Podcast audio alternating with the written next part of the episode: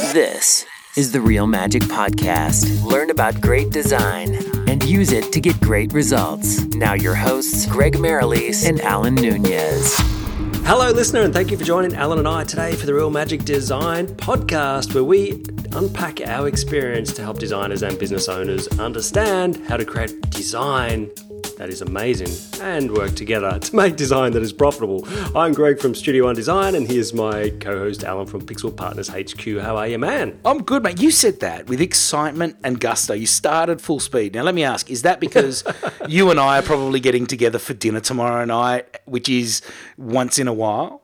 That's the only reason, mate. I'm on a hike because I'm going to meet Al, my podcast partner.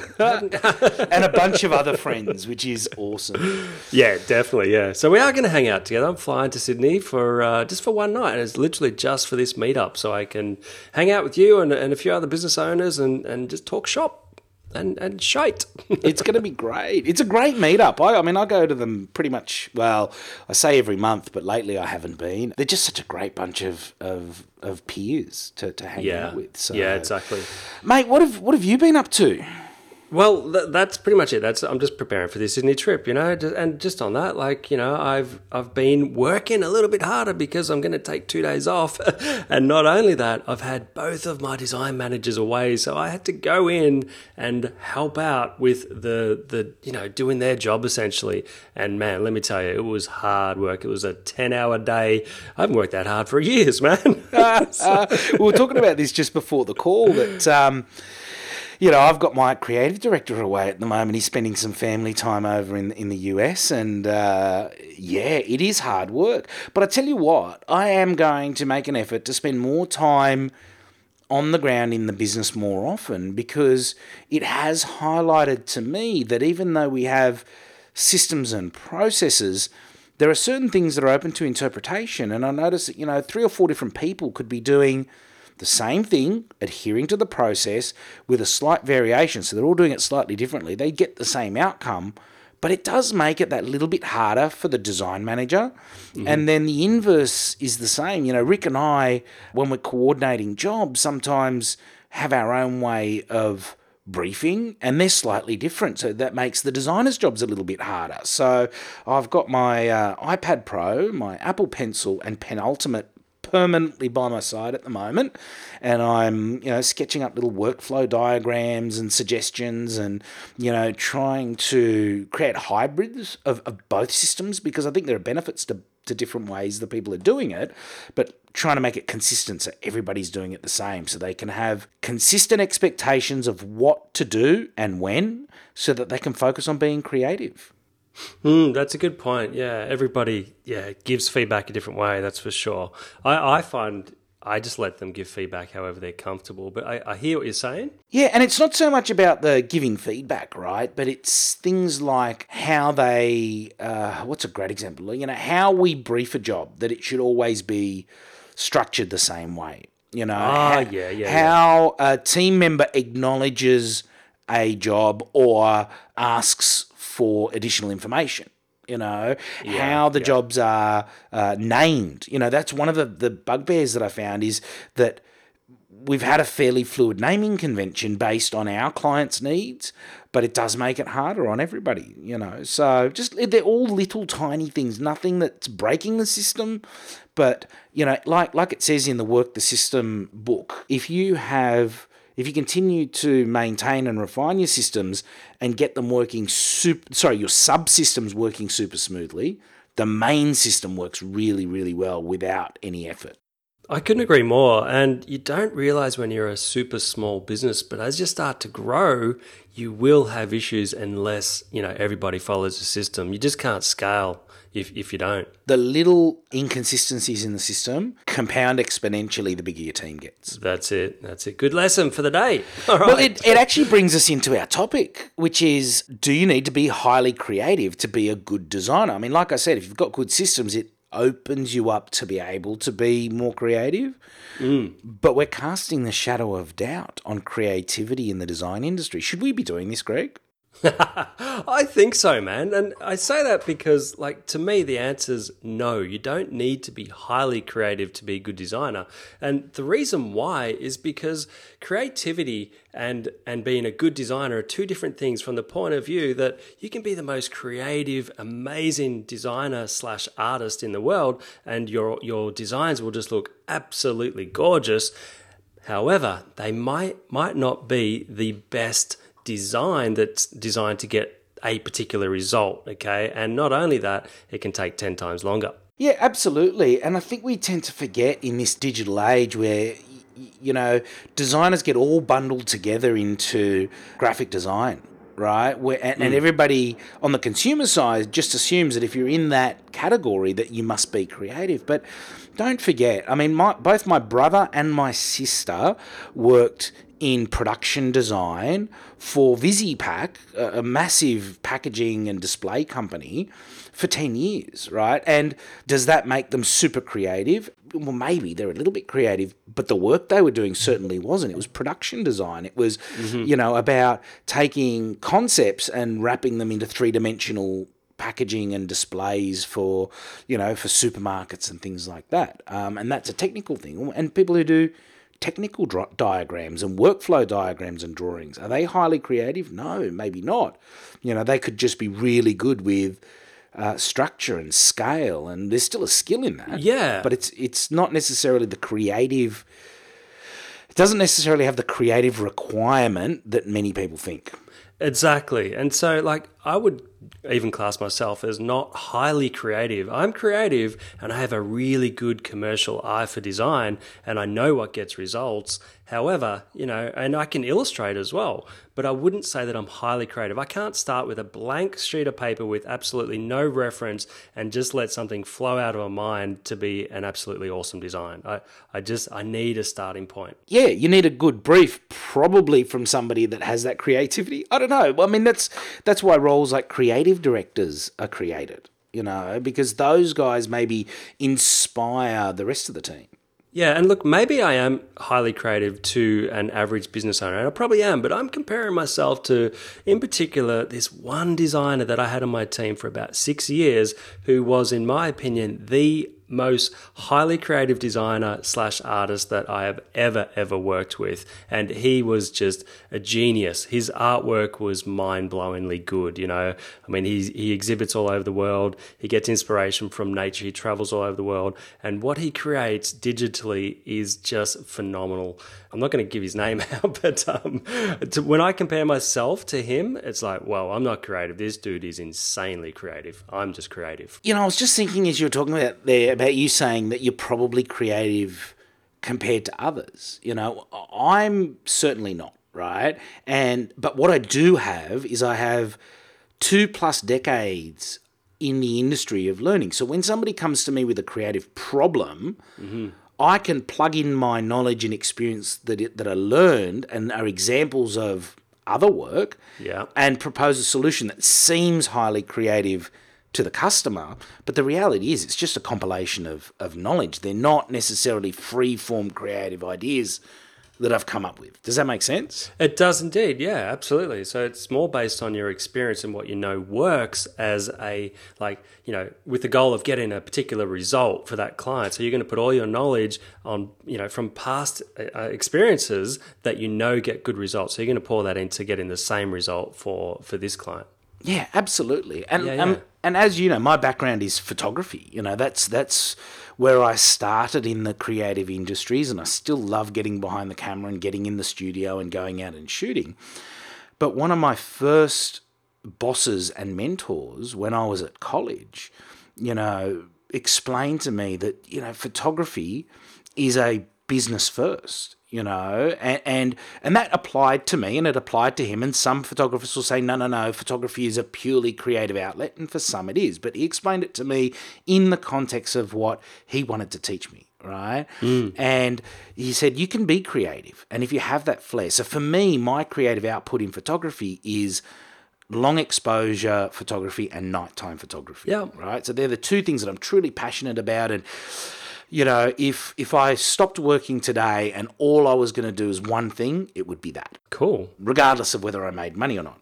But what he explained to me was that, you know, it's more like being a a carpenter or a builder or a plumber where you have a series of tools, you have some learned knowledge and structure, and then you bring all that together for a fixed outcome that is predefined. Mm, absolutely.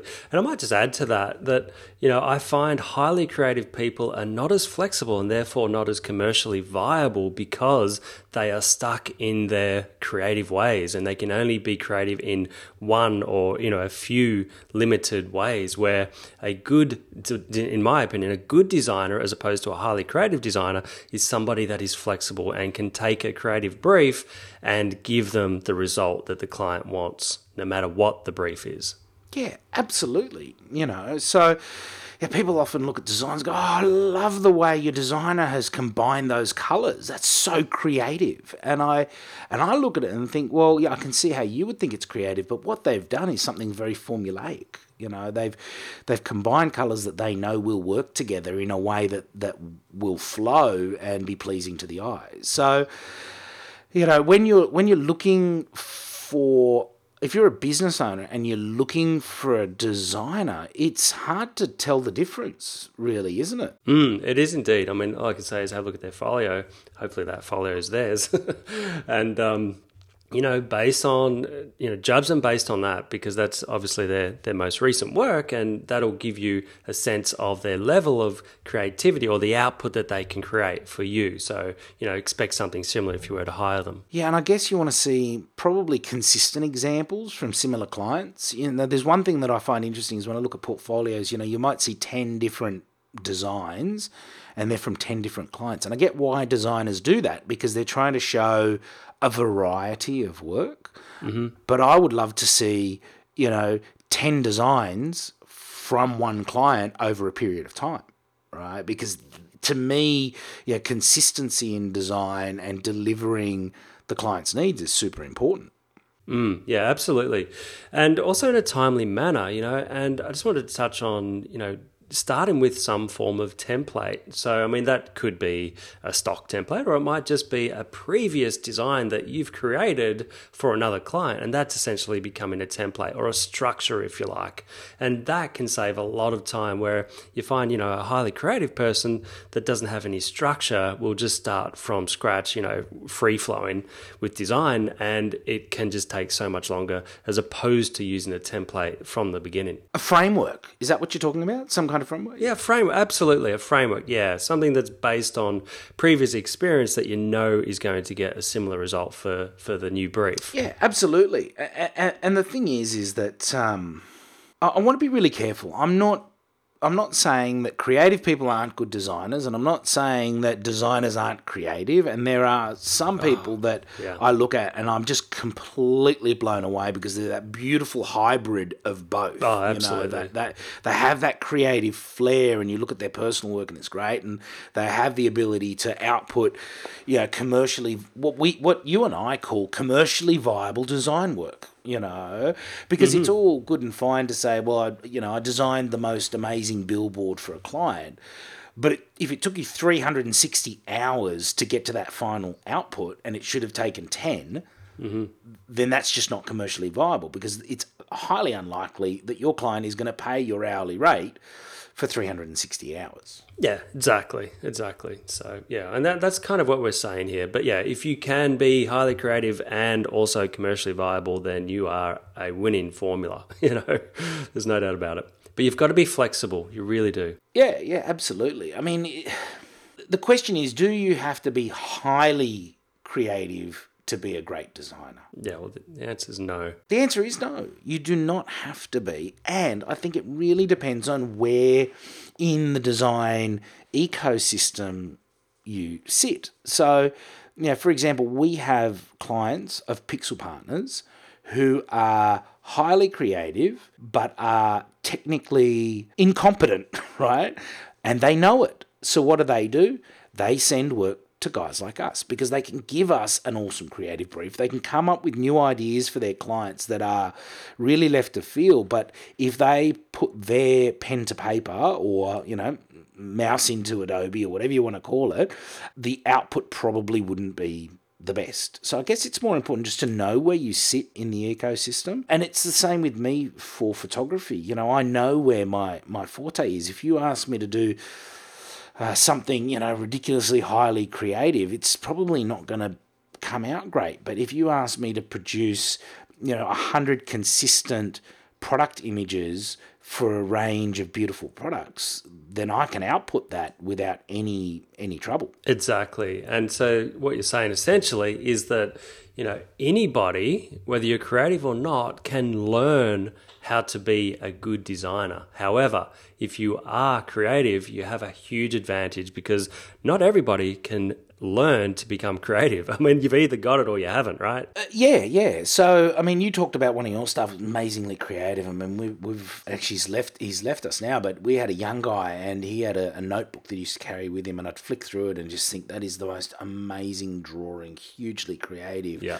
His problem was when you tried to apply it, and no matter, and I wanted, he was young, he was like 19, I wanted to see him succeed, right? Mm-hmm. Actually, everybody in the team loved him and wanted to see him succeed. So we tried and tried and tried to teach him how to take those skills and make them commercially viable. But I think his brain was wired in a creative flow. And I don't know if this is that sort of, you know, the left brain, right brain mm-hmm. type of, of scenario, but he just could not effectively output custom illustrations because that's what we hired him for because he was a great illustrator yeah. in a commercial manner. It just took him so long to do things that our other team that maybe weren't quite as creative could output in in a fraction of the time. And so, how could they output it quicker though? What what what was their technique versus his? What was the difference? I, I, I honestly, we never worked it out. Yeah. Okay. Okay. It, it came to a point where you know, we, we'd tried the whole train trans the three T's, you know, train transfer terminate. Yeah, yeah. Right, and we tried the train and the transfer, and you know, it got to the point, and, and we didn't terminate him because we didn't like him. But my philosophy is he's really great at something. Right, what he needs to do is go and find his place in the world that can tap into that. And unfortunately, in the work that we do, it just wasn't the, the right place, you know. It's fair enough. You're not doing him a favour by keeping him, and you're doing him a favour by letting him go so he can find that purpose. Yeah, yeah. You know, look, I I asked um, I asked one of my staff recently, you know, what what do you want out of working with our team? You know, she was in a bit of a bad mood, admittedly, and she goes, I just want to earn decent money, and I just, you know, and I came back to her and I said, well, I want more for you than that you know, I want to see you passionate. I want to see you learning. I mean, yeah, in, in the example of this guy, I was hoping that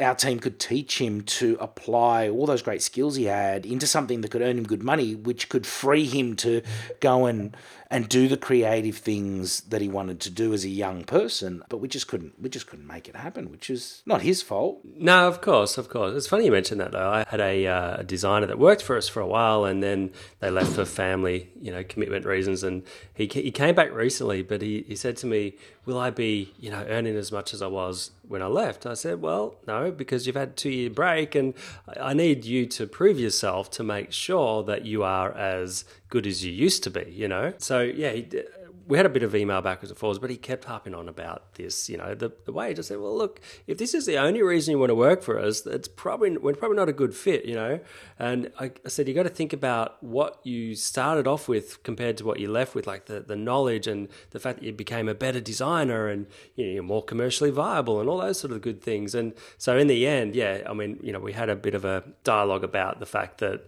you know that needs to be the reason for me to hire him because he wants to to you know continue learning and becoming a better designer essentially rather than focusing on the money and you know what if you have the mindset of i'm here to be the best i can be and part of that is to learn everything i can learn I genuinely believe that the outcome will be getting paid well. Oh, absolutely. Yeah, there's no doubt about it, especially if you're working for, you know, somebody like us who reward effort and reward, you know, getting good results for our clients. Yeah, yeah. So, you know, highly creative or not, you know, I look at some of the team that I have and, and, I, and I sort of say to myself, are they creative? Yeah, some of my Photoshop operators, are you creative?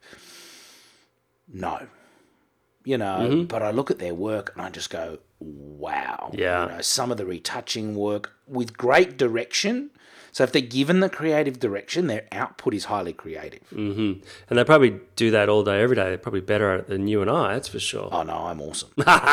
you probably are. You probably are. No, no, but you're right. You know, like I, you, you know, th- th- my second boss and mentor, you know, taught me that if you want to build a great team, you teach your team members to be at minimum as good as you are, if not better than you are.